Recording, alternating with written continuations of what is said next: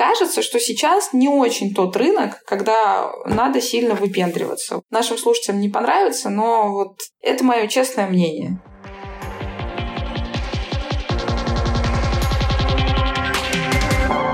Всем привет! Это второй сезон подкаста «Твой выход» и его ведущий Игорь Мостовщиков. Снова вместе с Ростелекомом и студией подкаста «Послушайте» мы зовем гостей, чтобы обсудить актуальные темы для менеджеров, работающих в найме. Не забудьте подписаться на подкаст на вашей любимой платформе. Мы есть в Apple подкастах, Яндекс Музыке, Google подкастах, Castbox и ВКонтакте. А для тех слушателей, которые слушают нас в Apple подкастах, маленькая просьба, обязательно поставьте нам оценку в конце этого выпуска, если он вам понравился. Ну а мы начинаем.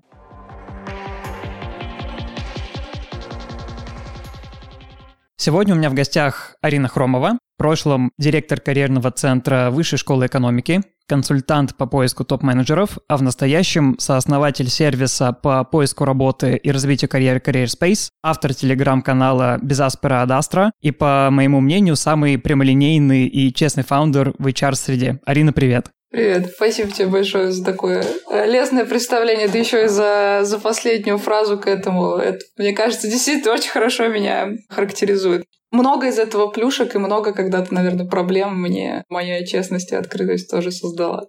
А чего больше все-таки плюшек или проблем тебе это приносит? Слушай, да сложно сказать, просто, ну, я очень плохо умею врать. Ну, то есть, ну, вот, ну, прям очень плохо у меня это получается, и меня можно обвинить в чем угодно, не знаю, там, в резкости, в некорпоративности, еще в чем-то, но вот, наверное, меня нельзя обвинить там в нечестности или там двойных стандартах. Ну, я как-то, наверное, все равно стала намного более мягкой со временем менее резкой. Вот, с одной стороны. С другой стороны, предпринимательский мир, мне кажется, наоборот, э, позволил мне как бы от, а, открыть и перестать уже, наконец, стесняться своих там черт э, характера, которые мне присущи. Вот, если человек мне нравится, то я прям вот э, буду говорить, как он мне нравится, и делать это искренне. А если у меня по каким-то причинам не нравится, он тоже об этом очень быстро услышит. Расскажи, пожалуйста, для начала, как ты вообще попала в HR-тек, как появился Career Space и вообще история о том, что ты станешь предпринимателем в достаточно такой высококонкурентной среде.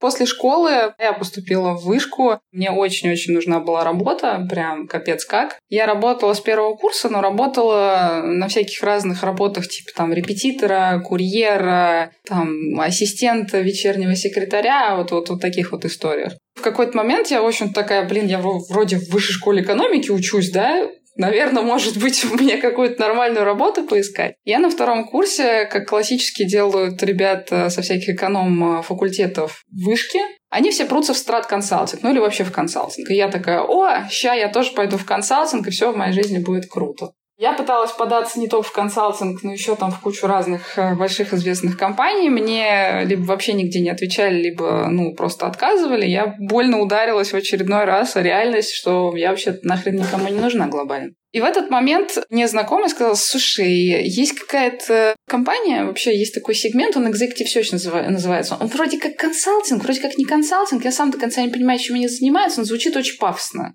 Я такая, кайф, круто, наверное, там платят аж 30 тысяч рублей. Не, неподъемные для меня деньги на тот момент. Вот. И я написала в Спенсер, как сейчас помню, на почту, которая висела на сайте управляющего партнера. Сказала, очень-очень хочу у вас работать. Я вообще не понимала, чем компания занимается, вообще не понимала. Просто вот увидела очень красивый сайт, все пафосно, как бы на английском языке. Как-то меня позвали даже на интервью. А потом как-то я смогла сделать тестовое, а потом еще тестовое, потом было еще интервью, потом было финальное интервью с партнером компании. Я зацепилась за порог, упала, и до сих пор считаю, что меня позвали работать в эту компанию просто, чтобы, ну, как поржать, чтобы повеселее было. Потому что, ну, вот при всех прочих уводных меня вообще не должны были туда взять. Я туда попала, и так, собственно, абсолютно случайно началась моя карьера в Executive Search, которая дала мне Ну, наверное, самое важное, на мой взгляд, это понимание, как работает бизнес, потому что профессия — это всего лишь производная от бизнеса. Если ты понимаешь, как работает бизнес, ты понимаешь, как люди растут в карьере. И почему одни вырастают, другие нет, и как профессии связаны с индустриями, почему возможны или невозможны кросс-индустриальные, кросс-функциональные переходы и все такое. Я проработала в Executive Search в общей сложности почти пять лет. Перешла там из э, Спенсера потом в Артхал. Там у меня была другая школа и во многом работа с крупнейшими российскими компаниями из разных секторов. Я там даже продвинулась до так называемой должности Head of Innovations, то есть я там пыталась внедрять какие-то новые штуки для достаточно консервативного российского бизнеса. Но чем больше я работала в консалтинге, чем больше я работала в корпорации и знакомилась с, там, с предпринимателями, которые были моими клиентами, тем, мне кажется, сильнее у меня было фома, да, то fear of missing out, что я вот что-то где-то не на своем месте. Мне всегда было интереснее делать что-то свое, и в параллели с корпоративной карьерой у меня всегда были какие-то небольшие, свои проекты. И в какой-то момент, ну, у меня прям случилось жесткое выгорание, я поняла, что все, дальше как бы вот никак. Я сначала ушла почти в никуда, то есть я ушла там поработать в какой-то стартапчик, который очень быстро загнулся, в чужой стартап. И после этого уже спустя несколько месяцев я ушла делать вместе с партнером, на тот момент моим молодым человеком, на текущий момент моим мужем, Career Space. То есть, как ты считаешь, абсолютно случайное попадание в консалтинговую компанию привело тебя к тому, что ты сейчас делаешь один из самых топовых HR-стартапов России. Я не знаю, как бы там во многих разных голливудских фильмах, да, там говорится о том, что так было предначертано. я к тому, что все случайности, не случайные, каким-то образом я попала в то, что мне действительно нравится. Но в том плане, что мне очень нравится анализировать и решать человеческие кейсы. То есть мне прям вот доставляет э, удовольствие решать карьерные задачи как кейс. Но глобально то, что я попала в Executive Search, то, что я попала вот в эту около HR-тусовку, и то, что я потом там пошла делать свое дело, единственное, на мой взгляд, что здесь не случайно, это то, что я пошла делать свое дело. Просто потому, что рано или поздно, ну вот с учетом всех моих особенностей, да, характера и мировоззрения, наверное, это было ожидаемо. Но вот в какой сфере мы это начали делать, я считаю, что да, это была абсолютная, абсолютная случайность. Вначале уж точно, а потом просто ну, мы поняли, что наше желание сделать что-то свое можно приложить к экспертизе одного из фаундеров. Расскажи, пожалуйста, как вы вообще пришли к пониманию, что вы можете делать свои карьерные консультации. Для тех, кто не в курсе, на Career Space, кроме отклика на вакансии, кроме поиска работы, который не похож ни на что другое, как э, на других ресурсах, потому что вы видите персонализированную ленту, а не в формате «Ой, мы за вас решили, что вам надо?». Вы заполняете супер короткую анкету за 5-10 минут, и после этого видите вакансии, которые нужны исключительно вам в той сфере, в которой вы хотите развиваться, в тех компаниях, в которых вы хотите, чтобы вы развивались и так далее. И совсем недавно, несколько месяцев назад вы запустили карьерные консультации. Во-первых, очень интересно узнать, как вы к этому пришли. И второй момент, как вы их позиционируете. Как это все начиналось, как это запускалось, как это живет сейчас. В общем, история была следующая. В декабре 2021 года, то есть еще за несколько месяцев до всем известных нам событий, мы с Ярославом, вот, собственно, кофаундером, моим мужем, э, сидели, думали, слушай, у нас 200 тысяч э, человек каждый месяц, ну, то есть э, monthly active users, и мы вообще ничего с ними не делаем с учетом того, что у нас куча разных областей экспертизы. Одна из самых очевидных была это карьерная консультация, потому что я карьерным консалтингом занималась, ну, очень давно. Я делала это, ну, в районе, наверное, своего какого-то хобби. Вот. Я не могу сказать, что это было целенаправленной моей какой-то работой и задачей, но я под 500, э, может быть, 700 консультаций провела в общей сложности за, за свою карьеру. И очень много из этого опыта почерпнула. И мы начали как-то разгонять эту тему и подумали, хм, а почему бы не попробовать сделать сервис на нашей базе? Но сделать именно сервис, где человек обращался бы не к какому-то конкретному эксперту, а обращался бы к сервису.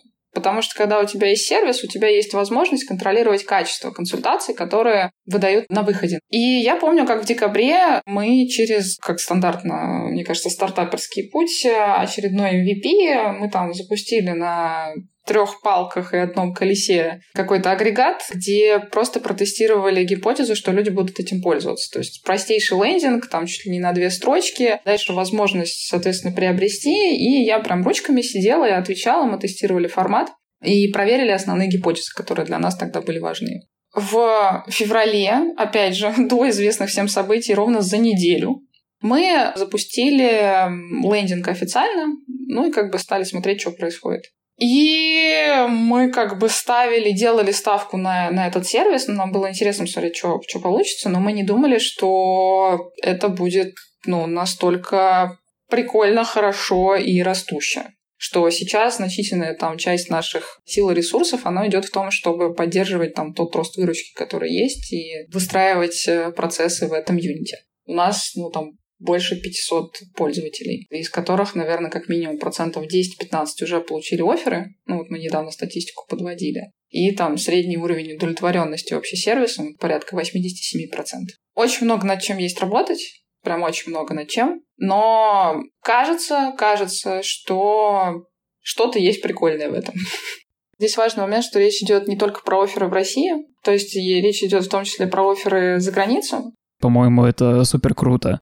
Есть ли понимание, с какими запросами сейчас люди обращаются за карьерной поддержкой в первую очередь? Это смена работы, или это релокация, или уход в IT? Вот что сейчас находится в топе? Релокация, конечно, наверное, это запрос топ-1. И здесь очень много сложностей, потому что огромное количество профессий, они просто нерелацируемы по разным причинам. То есть чаще всего по страновой привязке. То есть есть профессии, которые просто привязаны к стране, привязаны к условно законодательству. Ну, то есть юристы, они практически не релацируемы. Ну, вот ты работаешь законодательством Российской Федерации, как ты, блин, приедешь в европейскую страну, что ты там будешь делать? Второе, наверное, по популярности запрос — это смена профессии.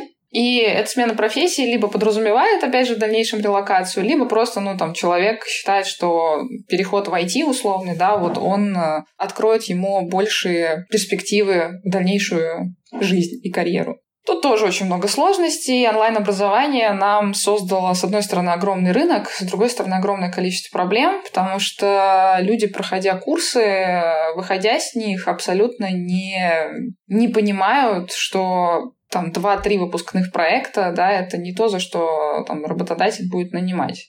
Группа номер три, наверное, это, в принципе, понять, что делать. То есть есть люди, которые приходят и такие «хочу точно релацироваться», а есть люди, которые приходят с запросом «о чем мне делать?» оставаться мне или релацироваться. И это тоже очень непростой вопрос, потому что какой бы ни был российский рынок отвратительный, непрогнозируемый вот это вот все, мы на нем живем, и мы знаем, по каким принципам он работает. А очень часто люди не понимают, что у них практически нет шансов выстроить карьеру в топ-менеджера не на российском рынке. Извините, но мы там очень мало кому нужны. И поэтому кейсы там, международных топ-менеджеров с российскими корнями, они подсвечиваются в российских СМИ просто как восьмой чуд света. Не просто так, потому что их очень мало. И разгонять тему, почему так, очень много причин, я очень долго могу об этом говорить. Но глобально все, кто переезжают за рубеж, у них э, есть возможность выстроить такую карьеру хорошего середнячка. Ну, это ок, это нормально. Но если человек хочет вырасти в топ-менеджера, скорее всего, это не тот путь.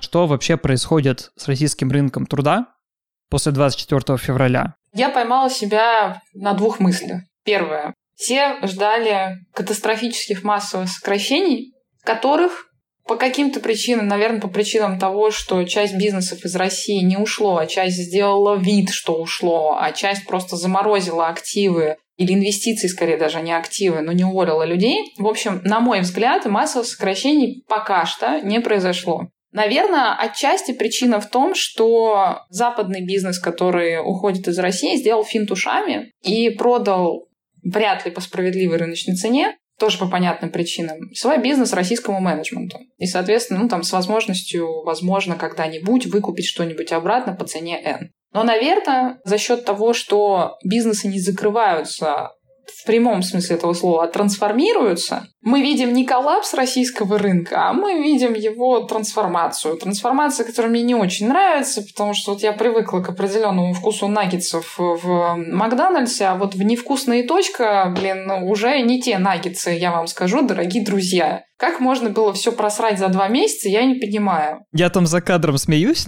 Наконец-то кто-то сказал это вслух. Возвращаясь как бы, вот к первому тезису, к рынку труда, да, я же дала, честно, как человек, который вот, ну, понимает, что бизнес не резиновый, он должен сокращать, я ждала массового сокращения, которое пока что не произошло. Наверное, потому, что бизнес передали российскому менеджменту, и его не закрыли, а трансформировали. Отсюда у нас появляется куча других как бы нюансов, да, классическая как бы российская корпоративная культура и все такое, но глобально сокращение не произошло. Тезис номер два. Несмотря на это, на то, что массового сокращения не произошло, количество вакансий в общей массе, конечно же, уменьшилось. Небольшая ответочка к твоему тезису о том, что, по идее, бизнес должен был хоть как-то сокращаться, но он этого не делает. Возможно, есть какой-то чисто политический фактор. У нас же и так безработица якобы на рекордном низком уровне уже который год подряд, что удивительно, хотя у нас был ковид два года. А сейчас цифры марта-апреля от Росстата, они говорили, ой, слушайте, да, у нас еще меньше безработицы стало. И в какой-то момент ты уже понимаешь, что, ну, вот эти 4 или там меньше даже 4%, это не может быть э, объективной правдой. Может быть причина в том, что элементарно надо людей чем-то занять, хоть какой-то самой простой, самой банальной работой, и поэтому мы не видим сейчас вот этого бума в плане сокращаемых Потому что я постоянно читаю всякие статьи на эту тему, и вот, допустим, видел недавно ролик с э, Зубаревич, которая рассказывала, как выглядит сейчас ситуация в городах, и она говорит, что вот производства, которые частично встали, они замедлились по объективным причинам, в этой тяжелой ситуации они никого не отпускают. Они их отправляют в отпуска, они их оставляют на какую-то часть ставки, но они делают все возможное, чтобы их оставить в пределе, как бы люди работают. Я читала статью на VC, э, это было еще где-то, может, год назад, то есть, ну, сильно давно, да. И там была статья про то, ну, как бы, что ждет такси, типа, беспилотное такси, будет ли вот это вот все. Я очень редко такое говорю, но там был здравый комментарий на VC. То есть не, не просто токсичная хрень обычная, да, когда чоп ты не написал, вот насколько хорошее ты не сделал, заходишь в VC комментарий, все, сразу знаешь, что там человека просто разнесут в клочья. И там был действительно здравый комментарий на VC, который меня прям прожег, и я такая, нифига себе, а похоже, это правда так. Там, э, ну, чувак объяснял, говорит, слушайте, у нас не будет беспилотного такси все очень-очень долго. Точно так же, как, э, там, не знаю, не будет каких-то автоматизированных вещей, типа, не знаю, там, дронов на складах, да, потому что тупо нам нужно занимать людей чтобы у них была работа, потому что эти люди, в частности, ну, являются значительной частью электората той политической системы, в которой мы живем. Поэтому, продолжая как бы твой тезис про там, не отпускают, имеется в виду не увольняют, да, а оставляют, я думаю, что это очень-очень близко к правде. Ну, истины мы, конечно, никогда не узнаем.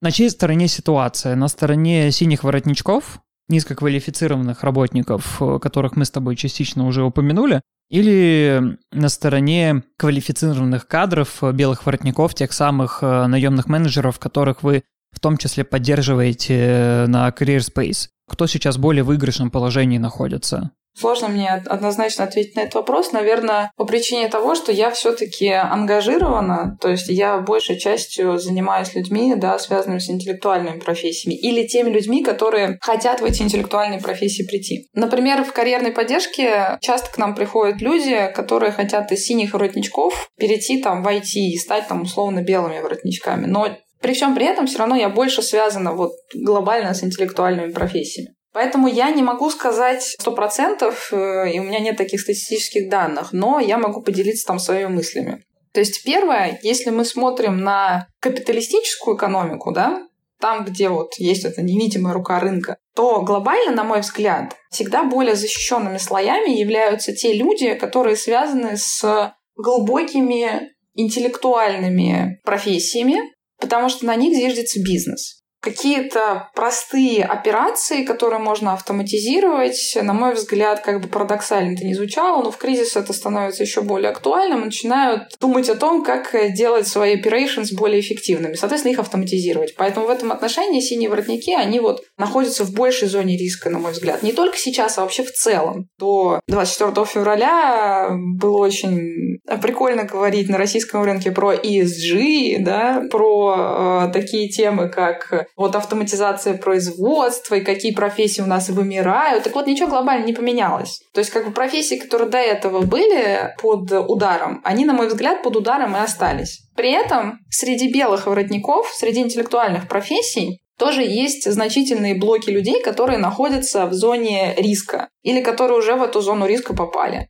На мой взгляд, бизнесу в кризис нужны медлы и сеньоры. Для супер больших бизнесов, да, еще и нужны очень качественные топ-менеджеры, которые умеют ну, как бы выводить эти истории из кризиса. Например, абсолютно не нужны джуны. Или нужны, но в гораздо меньшем количестве, нежели предлагают онлайн-школы на российском рынке. Почему так? Потому что джуны, они требуют к себе очень много внимания, и тебе нужно для того, чтобы он начал тебе отдавать хоть что-то в твой бизнес, и нужно огромное количество времени ему посвятить, а, научить, показать. И это, блин, иногда полгода, иногда год.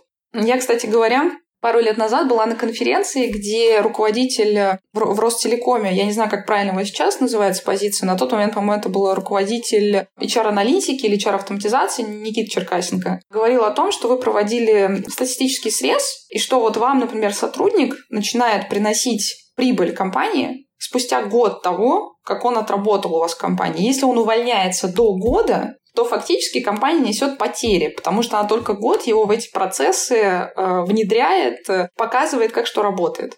Поэтому в зоне риска 100% остаются джуны, причем в большой зоне риска. В зоне риска в огромной остаются отдельные функции. Ну, например, у нас перформанс-маркетинг просто умер в России, все, он закончился. Rest in peace. Э, пытаемся теперь э, маркетинг делать через Телеграм и подкасты. То есть, на, на самом деле, мы как бы откатились лет там на 10, ну, может быть, на 7 точно назад с точки зрения маркетинговых инструментов огромное количество профессий, которые были привязаны к платформам, которые настолько развиты, что вокруг них э, создались экосистемы профессий, да, и это опять нас возвращает к тезису, что профессии есть всего лишь производные от бизнеса они не просто под угрозой оказались, они вообще, мне кажется, до сих пор еще работают с принятием того, что их профессия на российском рынке все. А для того, чтобы с этой профессии двинуться на другой рынок, им нужно быть профессионалом другого уровня. Ну, то есть те же маркетологи, например, они в России намного слабее, чем за рубежом. Почему так? Потому что стоимость привлечения человека в онлайне в России намного меньше. У тебя меньше конкуренции, у тебя гораздо менее интенсивный рынок. Ты попробуй там на Соединенных Штатах привлеки, блин, человека в онлайне. Угу, в Фейсбуке, ну-ну. Запрещенная на территории Российской Федерации социальная сеть. Поэтому, суммируя про твой вопрос, глобально, наверное, синие воротники находятся в более уязвимом положении, но среди белых воротничков огромное количество «но» и огромное количество «а что если?», которое ставит их в не менее уязвимое положение, и более того, да, возвращаясь к первому нашему тезису, что бизнес вроде как не сокращает массово, но все равно уменьшает количество позиций, мы, например, в Career Space очень четко видим, что количество откликов на вакансии, ну вот у нас там с, наверное, ну не с февраля, но с марта можно затрекать, ну увеличилось там раза в два с половиной, в три на одну вакансию. И это в основном те самые джуны, которые сейчас особенно не пользуются спросом, потому что всем нужны крепкие люди, которые выведут, по крайней мере, свою позицию на самоокупаемость через э, несколько месяцев. Да. По поводу джунов я скажу только одно. Так получилось, что я регулярно сталкиваюсь с женами, они приходят с вопросами, и, и они точно так же, как и в карьерной поддержке, задают вопрос, о чем мне делать. Я не знаю, о чем мне делать. То есть у нас, к сожалению, рынок труда, он не занимает в головах людей какую-то особую роль. То есть у нас особую роль занимают сейчас СМИ и повестка, которая не находится под контролем, но мы все думскроллим, и мы все в это погружены. У нас, к сожалению, огромное количество контента, который производится на русском языке, это все развлекаловка, и это способы отвлечься, но при этом, чтобы профессионально развиваться, этого очень мало. И не то чтобы развиваться, а просто быть в курсе, что происходит. Вот я сколько не пытался после 24 февраля найти адекватный контент, который рассказывает, что делать, вот именно как действовать. Его, к сожалению, практически нигде нет, его надо прям по крупицам доставать. Поэтому давай, наверное, мы сформулируем топ-рекомендации для джунов, потому что вот это те самые люди, которые ходят с открытыми глазами, такие, а что делать? А что со мной будет? Ну, возможно ли в России построить карьеру, не то чтобы планировать, сейчас уже планировать ничего невозможно, но хотя бы построить. Я тоже какое-то время проработал в университете, но это была такая закрытая теплица. А когда ты выходишь в реальный рынок труда, весь твой опыт, все твои софты, навыки переговоров, это просто выбрасывается на помойку, потому что ты тут взаимодействуешь не с парой сотни людей, а ты взаимодействуешь с тысячами людей, абсолютно разных подходов, разных взглядов. И более того, здесь больше прицел именно на бизнес-коммуникацию, а не на личную коммуникацию. И совет, который я бы дал прямо сейчас, это именно джунам, это быть самостоятельными. Отвечая на твой тезис, что джуны на первых порах не самостоятельные, и их надо сопровождать несколько месяцев, чтобы они окупили свою позицию и начали приносить бизнесу деньги. На мой взгляд, это происходит не только потому, что джунов плохо обучают в университетах или в онлайн-школах. Это происходит из-за того, что у нас есть вот эта детская позиция «я хочу, чтобы меня взяли за руку, меня везде протащили и мне все показали». Ребята, сорян, но так не работает. В взрослом мире надо все решать самому, самому инициировать проекты, самому приходить к руководству и говорить, ребята, я знаю, как надо сделать, дайте мне время, дайте мне, не знаю, ресурс какой-нибудь, я вам все это организую. А не надо первые полгода сидеть и смотреть, как тебя адаптируют, как тебя анбордят и как тебе накрывают поляну, чтобы ты там что-то начал делать через год. Я так чувствую, возможно, я сейчас тотали не прав. Фух, мне стало даже немного легче, что я это сказал вслух. Сори, если я кого-то этим обидел. А, ну, мне кажется, слушай, ты супер прав, тебе тут, ну, опять же, да, с моей колокольни тебе тут не за что извиняться. Я постоянно об этом говорю. Ну, я даже, наверное, добавлю, что, на мой взгляд, это не просто детская позиция, а это позиция, связанная еще с незрелостью рынка. То есть незрелость рынка, которая... Ну, слушай, есть э, эпигенетика, да, как, как, как подразделение науки, которая рассказывает о том, что то, что происходило с нашими там дедушками, бабушками, потом очень сильно влияет на наше поведение, в частности. Я, может быть, здесь сейчас натяну немножко сову на глобус, но я не могу а, от ощущения избавиться, что вот эта вот распределительная система Советского Союза, что ты пойдешь работать после там, университета вот туда-то, потом у тебя будет вот то-то, она лишает человека необходимости думать и быть самостоятельным. И потом, да, вот в эпоху перемен, в которую не дай бог никому жить, да, мы в ней ощутились. Происходят ситуации, когда надо принимать взрослые неприятные решения, а ты такой, ну вот, а работодатель мне должен. У меня один вопрос, ну почему работодатель что-то должен? Ну вот я, я не могу, кстати, вот это вот понять. Мы очень много коммуницируем с аудиторией, и мне очень, например, неприятен хейт, который летит там в сторону рекрутеров, да, что вот они такие плохие и так далее и тому подобное. Ребята, это рынок. То есть вам нужна работа, у работодателя есть выбор. Вот мы сейчас, кстати говоря, да, к еще одному тезису скатываемся, что рынок превращается обратно в рынок работодателя даже на, ну, на классическом IT-рынке, где часто было наоборот, где кандидат был королем. Очень частая история, кстати, когда наши разработчики пытаются найти себе работу за рубежом, они ведут себя так, как они привыкли вести себя в России, то есть где за ними бегают и где их облизывают, а там это работает вообще не так, и они удивляются, а что это мне, типа, из 50 откликов ни на что не ответили. Чувак, вот прикинь, оказывается, вот на нормальном рынке все работает вот так. А то, что происходило последние несколько лет в России, это, ну, это было просто бешенство, да, это, это был дикий рынок, и, ну, хорошо, если ты успел на этом денег заработать, ты молодец, но это не то, что работает в норме. Поэтому история про вот эту вот детскую позицию в купе с незрелостью рынка и позиции, что работодатель мне что-то должен, вот как бы и выливается в ситуацию, что объясните, а вот расскажите. А если хоть кто-нибудь будет вставать на сторону работодателя, он задаст себе вопрос, а почему вот я должен тратить свои деньги, я плачу тебе зарплату вообще, ты не бесплатно работаешь. Я плачу тебе зарплату, и за эту зарплату я тебя еще месяц за месяцем обучаю тому, что ты уже должен уметь как бы делать. Вот, вот, вот, вот, вот почему мало кто становится на эту позицию. Это ведь контрпродуктивно с точки зрения развития бизнеса вообще. Если как бы ты хочешь услышать какие-то советы от женов про меня, я тоже могу как бы, ну, что-то тут пофантазировать, подумать, но я полностью согласна с главным тезисом про, про самостоятельность. Здесь я подхожу к такому выводу. Огромное количество людей, которые сейчас ищут работу на российском рынке, они по-прежнему не понимают то, что происходило последние лет пять, это все было несерьезно. Я слышу обратную связь от рекрутеров. Люди не умеют проходить собеседования, люди не умеют деловые коммуникации, их этому никто не обучает никогда. Дай бог, если ты там на каком-нибудь, не знаю, бренд-медиа об этом почитаешь, или сам погрузишься в тему, или тебе преподаватель какой-нибудь классный об этом расскажет. Но у людей элементарные проблемы с софтами, потому что их были готовы брать без этого. Их были готовы этому обучать на рабочем месте. А сейчас мы находимся в ситуации, когда работодатели действительно не готовы брать всех попало, чтобы их обучить за пару лет. Ну, по крайней мере, мне кажется, что вот у нас с софтами огромные проблемы, и здесь надо просто осознать, что работодатели выбирают лучших из лучших. Да, мы видим новости, что большие компании разморозили наем, начали снова нанимать людей по всей функции, но тем не менее, сейчас туда попадет не каждый, они будут отбирать из огромных стопок резюме, и если вы хотите свои шансы увеличить, доказывайте, что вы не только профессионал, лучше в своем деле, но и что вы классный коммуникатор, классный человек, который умеет учиться на рабочем месте. Короче, качайте софты прям по максимуму, насколько это возможно.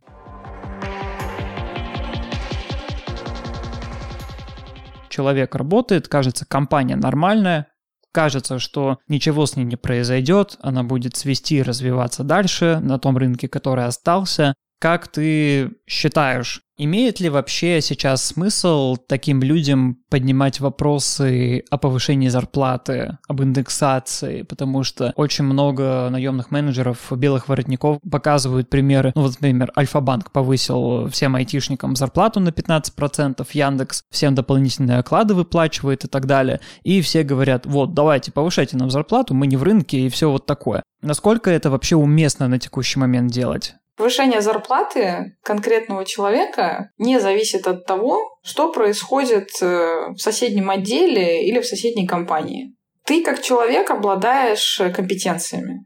Эти компетенции влияют на развитие бизнеса, на то, чтобы бизнес зарабатывал больше денег, а, если совсем просто. И, соответственно, если кому-то в Яндексе заплатили дополнительный оклад – или кому-то в Альфа-банке там что-то повысили, а ты находишься в компании, которая этого не делает, ну, ты можешь в индивидуальном порядке подойти и поговорить со своим руководством о том, что, смотрите, вот э, я делаю вот это, вот это, давайте поговорим о том, что мне нужно сделать там еще, да, потому что работодатель, ну, глобально не любит платить за то, что уже сделано. Он любит платить как бы вот за то, на что вы договоритесь в дальнейшем. И я как работодатель в какой-то степени могу его понять. Ну, что типа там прийти просить повышения зарплаты за то, что уже сделано, хорошо, а что ты раньше не пришел. И поэтому чаще ведется разговор про то, что, ну вот давай подумаем там, чего нам надо еще вместе сделать, да, там условно на горизонте трех месяцев, для того, чтобы у меня там зарплата повысилась на 20-25%. И в таком контексте я считаю это окей. Но я считаю, что это не окей, когда ты приходишь к руководителю и говоришь, типа, э, вот в Яндексе повысили, я тоже хочу, чтобы мне повысили. Я боюсь, что тебе тогда надо в Яндекс. Ну, то есть, если ко мне придет человек и скажет, что, условно, вот где-то платят вот столько-то, для меня это не будет аргументом.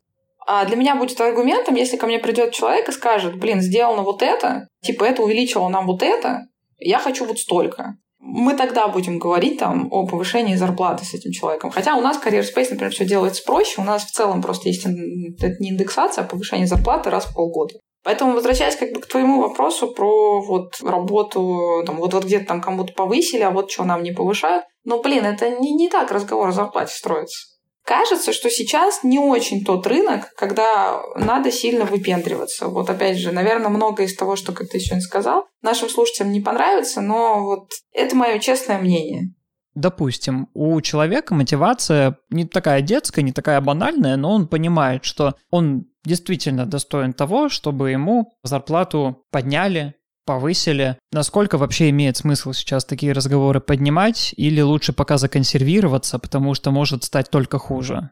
Я считаю, что можно поднимать такие вопросы в следующей ситуации, когда ваша функция напрямую завязана на том, сколько денег будет зарабатывать компания. При этом, скорее всего, речь будет не про фиксированную часть, а про бонусную.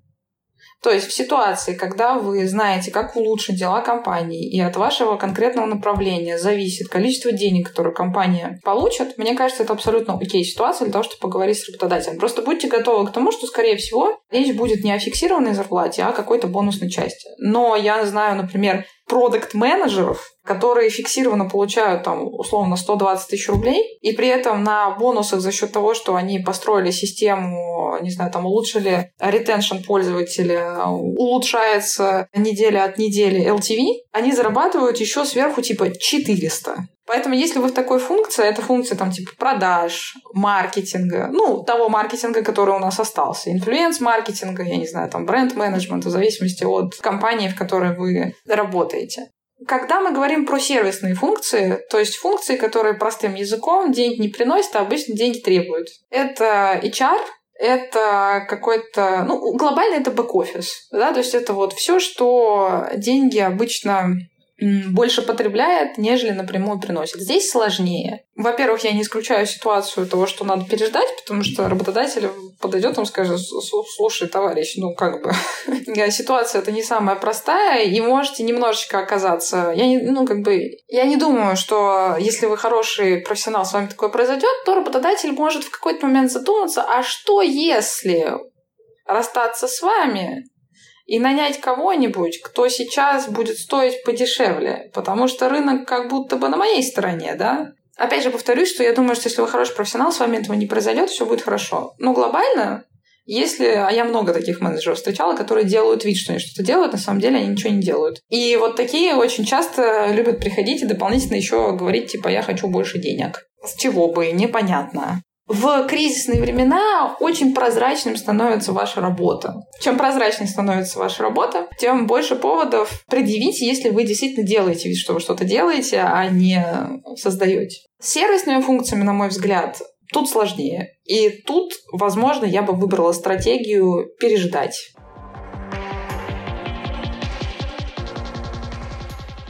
Есть отрасли, которые объективно пострадали мы не можем закрывать на это глаза. Есть э, отдельные компании, которые пострадали, которые, как бы они ни старались ужиматься, все равно есть э, такие проблемные точки. Давай поговорим немножко об этих ребятах, потому что мы их совсем упустили. Вот скажи, как э, вообще действовать в ситуации, когда я отчетливо понимаю, что моя сфера, моя индустрия, да просто моя компания, она долго не выдержит. Что делать сейчас?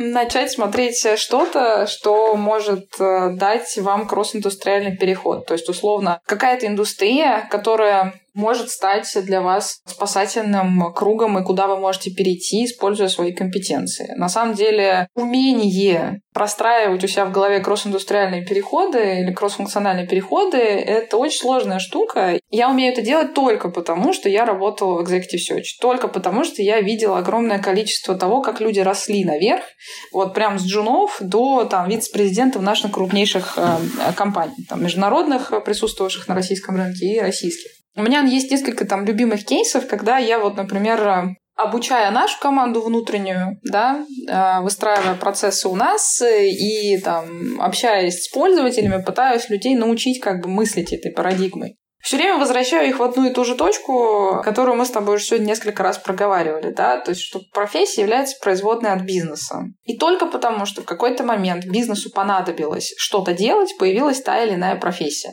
Соответственно, например, у меня был кейс, ну, у меня был топ-менеджер, который работал там вице-президентом одного из крупнейших наших ритейлеров в области luxury товаров. И, ну, там я не буду описывать подробности, но глобально потом человек смог перейти на позицию того же вице-президента по там, маркетингу, но компании, которая занимается застройкой недвижимости. Как бы глобальный вопрос, да, то есть вот тут вот luxury бренды, вот тут недвижимость, вот тут вот ритейл, а вот тут вот застройка. Как типа такие переходы вообще возможны? Они супер возможны, если понимать, что и Cartier, и вот эта вот недвижимость, в которую она перешла, элитная недвижимость, покупатели этих э, вещей одни и те же люди. Ты продаешь что квартиры, что Cartier, одним и тем же людям. Если ты понимал, как продавать э, дорогую там, ювелирку, ты понимаешь, каким образом продавать квартиры по 80, там, 100, 200 миллионов рублей. И вот на вот этих вот вещах, то есть на пониманиях э, каналов сбыта, на пониманиях своих компетенций, на понимание того, что ты понимаешь, как работает процесс вот в этой индустрии, он примерно так же может работать в какой-то другой индустрии, где похожие бизнес-модели. Поэтому, например, все люди, которые работали в дилерах, на мой взгляд, сейчас имеют возможность перейти в ритейл, который как бы ну, живет в каком-то роде, да, остается, особенно российский ритейл. Почему так? Потому что дилеры фактически это ритейл. Ритейл — это продажа чего-либо в розницу. Соответственно, люди, которые работали там в дилерских центрах, могут перейти в классический ритейл.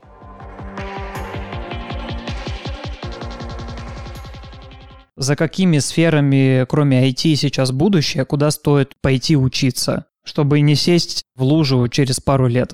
Мне чуть-чуть проще будет, наверное, думать, несмотря на все то, что сейчас происходит, парадигмами не пару лет, а может быть чуть большим периодом времени. Мне кажется, что в периоды, когда происходят рецессии, связанные с классическими инструментами, к которым привыкло человечество, то есть рецессия фондовых рынков, да, экономических инструментов, то, что нельзя пощупать руками. В тот момент, когда что-то нельзя пощупать руками, и это что-то, что, казалось, делает тебя богатым, оно вдруг рушится, то очень быстро, да, как с наличными долларами прям, очень хочется себя окружить чем-то, что физически существует, это можно потрогать. И в этом отношении мне вспоминается предыстория Интерстеллара, да, когда главный герой, э, будучи типа там инженером, ему говорит, что ты вот никому не нужен со своими там беспилотниками и так далее, вот нам сейчас нужны фермеры, потому что нам тупо есть нечего. И мне кажется, это очень хорошо перекладывается на то, что происходит и с миром, и с Россией в целом, то есть агроотрасль, умение взращивать какие-то, не знаю, новые культуры, делать, может быть, даже более калорийные продукты или делать альтернативные продукты традиционному мясу там, или еще чему-то, что нужно большое количество времени для того, чтобы взрастить, а потом это быстро съесть условно. Вот все, что можно будет потрогать руками, и все, что будет решать очень простую человеческую проблему, например, связанную с едой, на мой взгляд, на периоде, может быть, опять же, не нескольких лет, но нескольких десятков лет, это то, что будет в цене. И плюс к этому, если мы говорим про классический российский рынок, то агро — это столб нашего импортозамещения ведь, да, наш там белорусский пармезан, а также там наши российские, не знаю, колбасы, сыры и так далее, ничем не хуже, чем эти западные там прошуты и хамоны. Но если без шуток, то, на мой взгляд, это реально сфера, которая будет расти и которая, скорее всего, будет поддерживать государство, потому что это ну, наряду, наверное, с... Ну, не поставишь их в один ряд с нефтегазом, просто потому что нет, нефтегазом огромное количество там денег э, получаем, да, но это очень важная в перспективе отрасль, которая, ну, вот будет обеспечивать кормежку условно населения.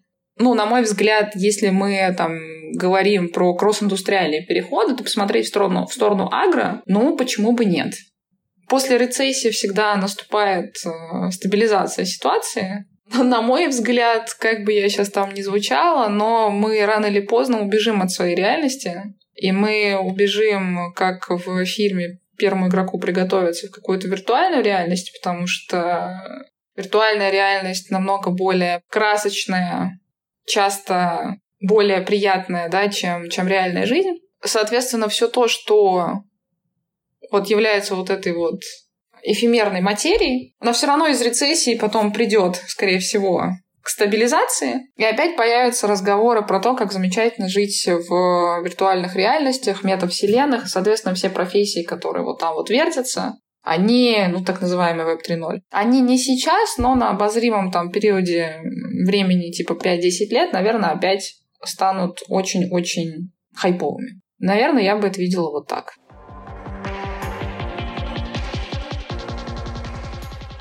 Как планировать сейчас свое карьерное развитие, когда мы ничего не можем планировать даже на несколько месяцев вперед? В моем представлении планировать карьеру это серьезно на несколько лет.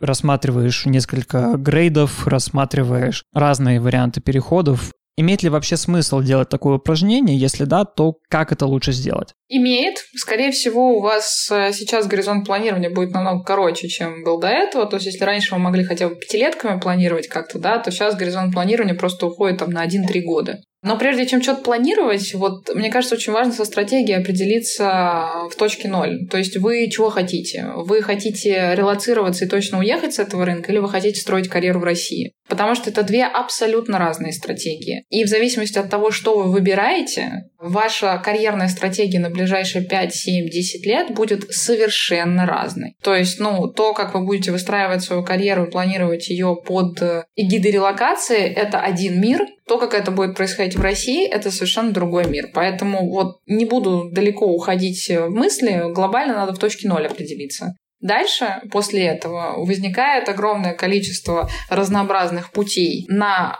обоих рынках, и эти пути мы очень часто с нашими пользователями и проговариваем.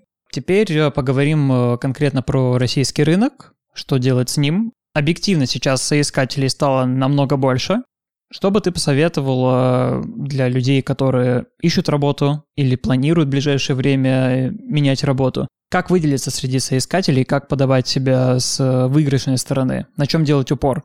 Ну, первое, если раньше у, соискателей было какое-то сопротивление с тем, что вот, ну зачем я буду писать сопроводительные письма, их никто не читает, ну извините, все, пора как бы закончилась. Вы либо будете писать нормальные сопроводительные письма, либо ну, на вас вообще никто не будет обращать внимания. HR не читают, конечно, рекрутеры не читают ваши сопроводительные письма от и до. Они проскакивают их на, по диагонали, но уже по диагонали проскакивая, понятно, адекватный вы кандидат или нет. Я, например, в принципе не читаю письма, отклики от соискателей, которые не пишут сопроводительные письма. И оставляю вакансии за собой право пишу об этом. Я не буду вам отвечать, у меня времени, извините, не так много. Если вы не пишете сопроводительное письмо, давайте как бы, ну, будем друг другу честны. Соответственно, сопроводительное надо писать писать каждой компании отдельно с проработанной мотивацией. Соответственно, тезис номер два, ваша мотивация компании должна быть проработана. А не так, что я хочу работать в большой, раньше было модно говорить международной компании, а теперь в большой российской компании. Ну, давайте придумаем что-нибудь поинтереснее, не настолько банально.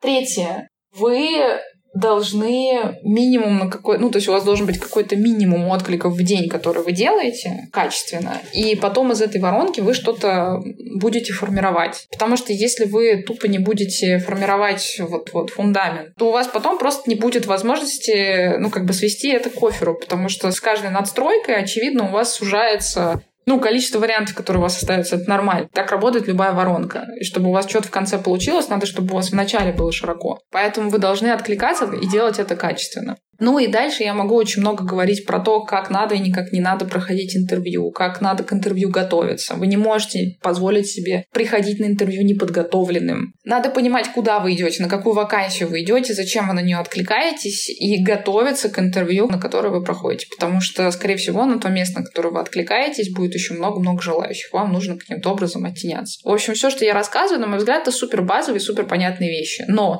90% людей этого не делают. Если вы будете это делать, будете формировать свою мотивацию, писать нормальные, адекватные, сопроводительные, знать, что помимо стандартных джоб-бордов есть еще другие способы для отклика, формировать какой-то свой нетворк, то вы будете вот в этих 10%, которые делают все правильно и которые при любых э, ситуациях остаются в хорошей, в хорошей компании, на хорошей позиции. И финальное для людей, которые не ищут работу, для людей, которые уверены, что их компания переживет все, что сейчас происходит, но хотят, чтобы они росли куда-то дальше? Что бы ты посоветовала? Глобально я бы посоветовала, наверное, самое важное, что нужно научиться делать для того, чтобы двигаться по своей карьерной лестнице, ну, мое мнение, да, это уметь думать как бизнес. Если вы будете уметь думать как бизнес, то есть как ваш топ-менеджмент, как люди, которые думают о том, как делать, чтобы бизнес процветал, и будете вообще всегда думать парадигмой, которая очень сильно распространена на западном рынке и вообще не распространена в России, которая звучит типа там «What value can I bring to this company?» Если вы будете вот через это проносить любые свои решения карьерные, любой ваш э, там карьерный переход будет сопровождаться мыслью о том, а в какой бизнес я иду, а как он зарабатывает, а как я смогу там быть не просто винтиком, а каким-то драйвером, чтобы бизнес смог зарабатывать больше. Вот если вы научитесь думать в этой парадигме, и будете карьерные решения все свои принимать в этой парадигме, то, на мой взгляд, у вас вообще отпадет какой-то вопрос, а как мне там строить карьеру. Ну, вы просто будете понимать, как работает бизнес, вы будете приходить в идеальные для себя места и помогать этому бизнесу расти. Будете помогать бизнесу расти, вас будут замечать люди, которые стоят непосредственно над вами и видят, как вы помогаете этому бизнесу расти и будут продвигать вас. Вот и все одна, одна как бы мысль, мне кажется, которая способствует продвижению человека по карьерной лестнице. Очень воодушевляюще. вот эта финальная часть. Нам, конечно, всегда приятно не думать каждый день о том, что работодатель оформляет на нас, можно сказать, подписку, и нам деньги приходят просто так, просто потому что мы есть, и мы классные, мы такие замечательные, но я думаю, что в текущей ситуации нужно об этом постоянно помнить и делать так, чтобы ни одного работодателя, ни одного фаундера и ни у одного руководителя не возникало вопросов, а за что вам эту подписку, собственно говоря, и платят. Арина, огромное спасибо тебе. Спасибо, что позвал. Арина каждую неделю выходит прямой эфир в своем телеграм-канале и отвечает на эти самые вопросы. Ну и плюс вы всегда можете прийти в Career Space за карьерной поддержкой. У нас в гостях Инесса Васильева, тим-лидер команды рекрутмента, которая отвечает за подбор бэк-офис и IT-кластер Ростелекома. Инесса, привет. Привет, Игорь. Расскажи, как у тебя дела? Все супер, все отлично. Кого ты собеседовала или нанимала сегодня? Моя роль на данный момент не предполагает непосредственный найм, но на самом деле у нас э, много интересных других задач. Например, сегодня я подводила итоги второго квартала моей команды, что тоже очень интересно. А можешь раскрыть хотя бы так поверхностно, чем закончился для вас второй квартал, чего вы достигли в плане найма, вообще что поменялось? На самом деле второй квартал был очень эффективным для нашей команды, и в целом у нас очень много случилось наймов, которых мы очень ждали. У нас закрывались те давние старые вакансии, которые очень долго не закрывались. К счастью, мы их закрыли во втором квартале. И, наверное, это такие важные успехи внутри, да, собственно, плюс вся команда, она либо выполнила, либо перевыполнила план, что тоже не может не радовать.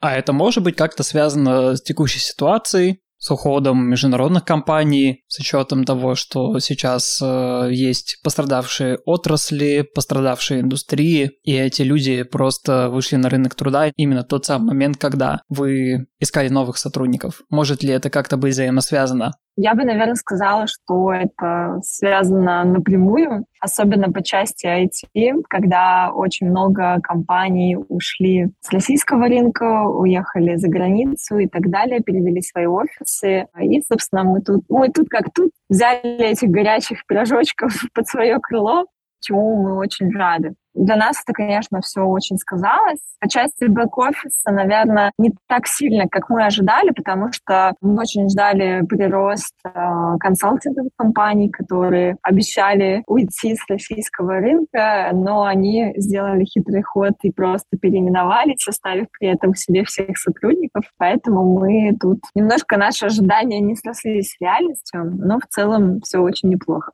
А можешь вообще сделать шаг назад и рассказать, как э, с февраля-марта 2022 года у Ростелекома поменялись планы на наемных сотрудников, потому что отовсюду поступает э, противоположная информация. Какие-то компании как нанимали, так и нанимают, какие-то приостанавливали на несколько месяцев наем, и только сейчас его размораживают. Но при этом практически ничего не слышно было про рынок IT и телекома. Опять же, мы слышали какие-то единичные кейсы, когда какая-то компания уходила с рынка или наоборот по всем каналам говорила, что остается и сотрудников тоже за собой оставляет. Вот здесь хочется послушать, что было у Ростелекома все это время.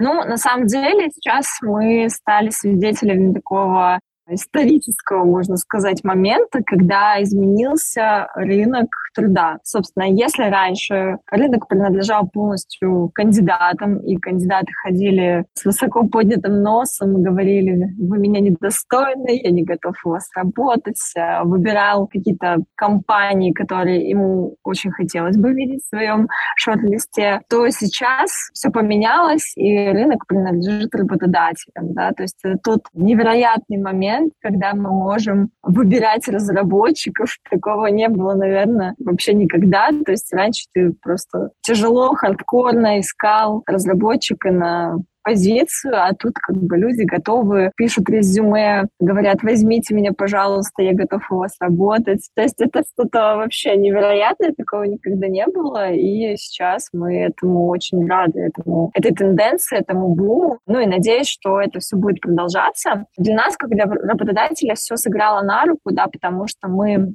не приостанавливали найм ни, ни на какой период, да, то есть э, у нас он никак не притормаживался, он только продолжался, и ставки у нас только добавлялись, появлялись новые FTE-шки, так скажем, на рекрутерском языке. Это сыграло нам большой плюс, потому что большинство компаний, они либо приостановили найм совсем, да, собственно, они вообще перестали людей рассматривать. И, естественно, если человек подается, например, в 10 компаний, и 9 из них говорят, извините, мы захалдили все вакансии, а Ростелеком говорит, привет, парень, пойдем к нам, у нас есть вакансии, все классно. Ну, конечно же, идет к нам. Поэтому это такая классная тенденция, которая сыграла нам на руку.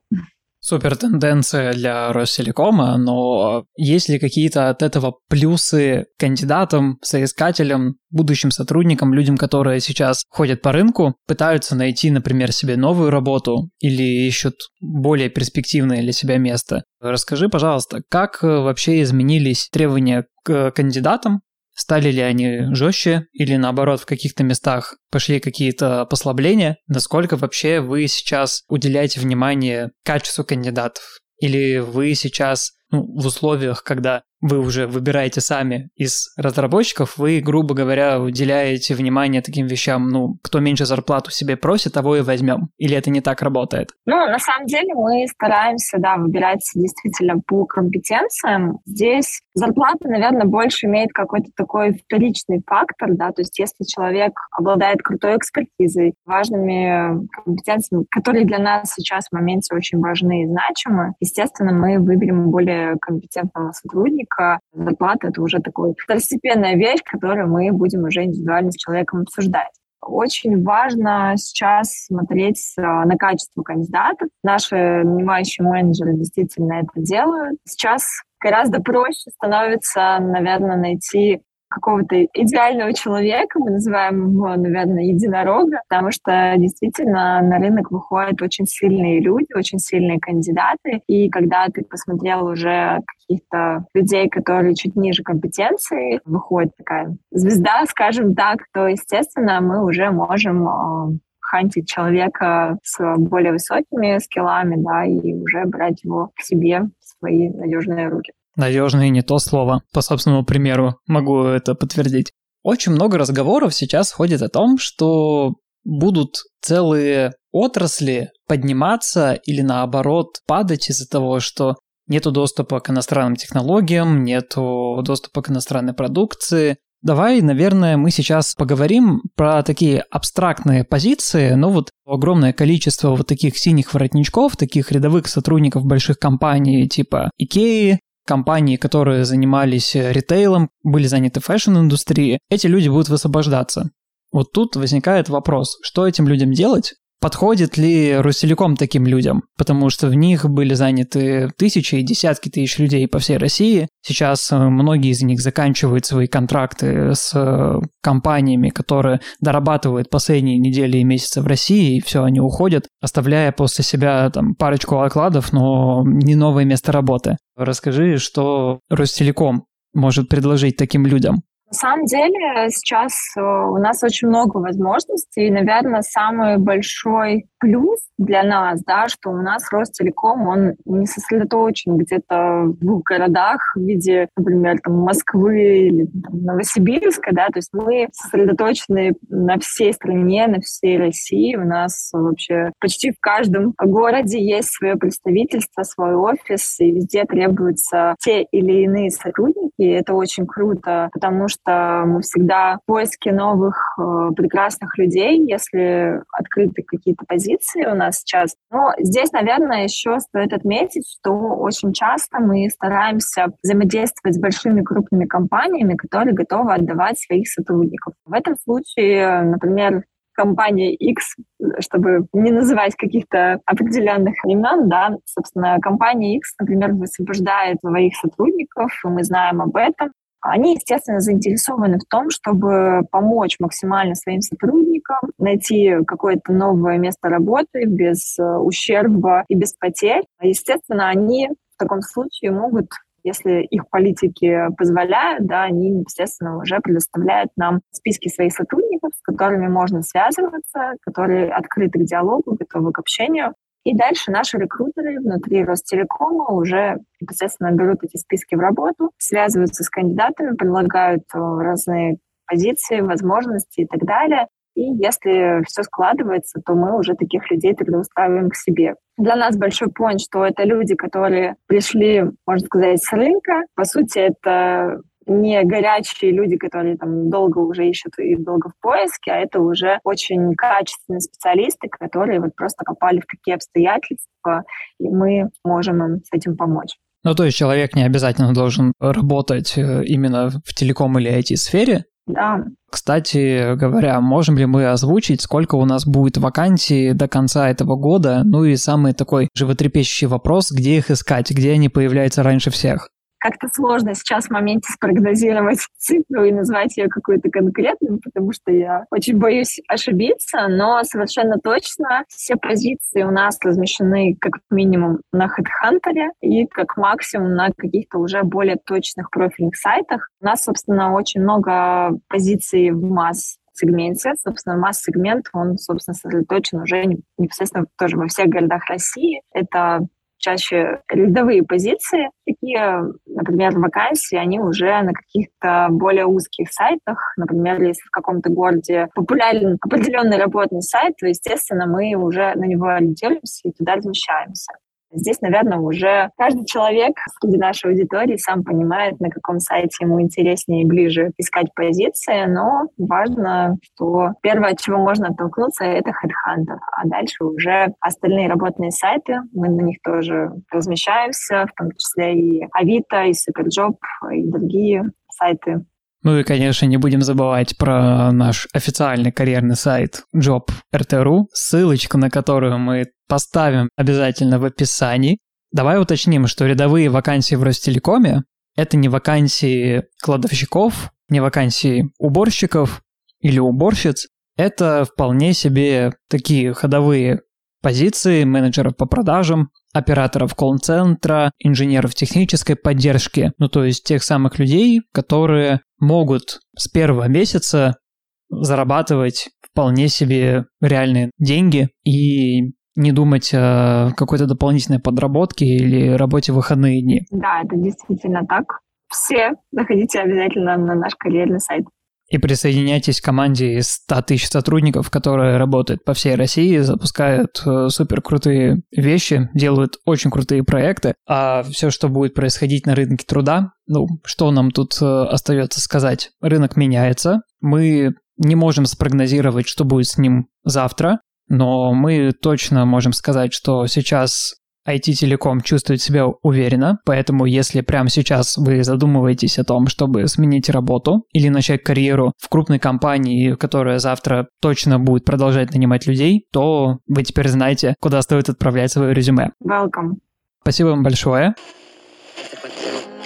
На этом будем заканчивать. Это был подкаст «Твой выход». Слушайте нас на любимой платформе. Мы есть в Apple подкастах, Яндекс Музыке, Казбокс, Google подкастах и ВКонтакте. Не забывайте подписываться, чтобы не пропустить новые выпуски. А если вы слушаете нас в Apple подкастах, то не забудьте поставить нам оценку и написать отзыв или поделиться о чем стоит поговорить э, в следующем выпуске. Меня зовут Игорь Мостовщиков. Этот подкаст создан вместе с Ростелекомом и студией подкастов «Послушайте». До встречи в следующих выпусках.